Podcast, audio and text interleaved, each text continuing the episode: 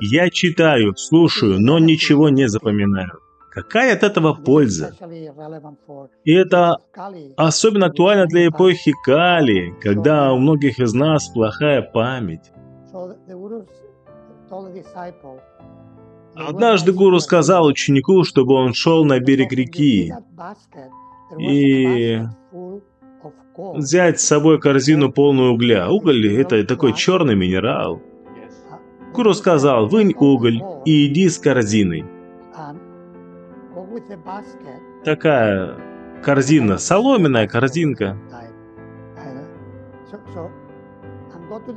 Он сказал ему, отправляйся к реке, наполни корзину водой и принеси сюда. Ученик несколько раз пытался сделать таким образом, он наполнял корзину, но она выливалась, вода через, э, через солому. Он наполнял корзину чистой водой из реки, шел гуру, но вода все равно выливалась, вся вода уходила.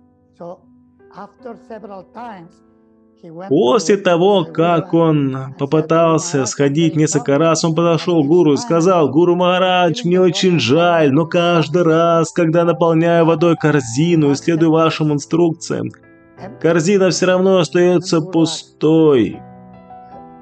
Гуру спросил его, Посмотри, в чем разница между корзиной сейчас и корзиной раньше? Обрати внимание, корзина стала чистой. Прежде она была полностью грязной от угля. И именно это и происходит с вашим сердцем и разумом, когда вы ежедневно читаете шастры. Когда мы читаем книгу Шилу Прабхупады, каждый день мы очищаемся. Даже если мы многое забываем, это есть. Но это очищает сердце.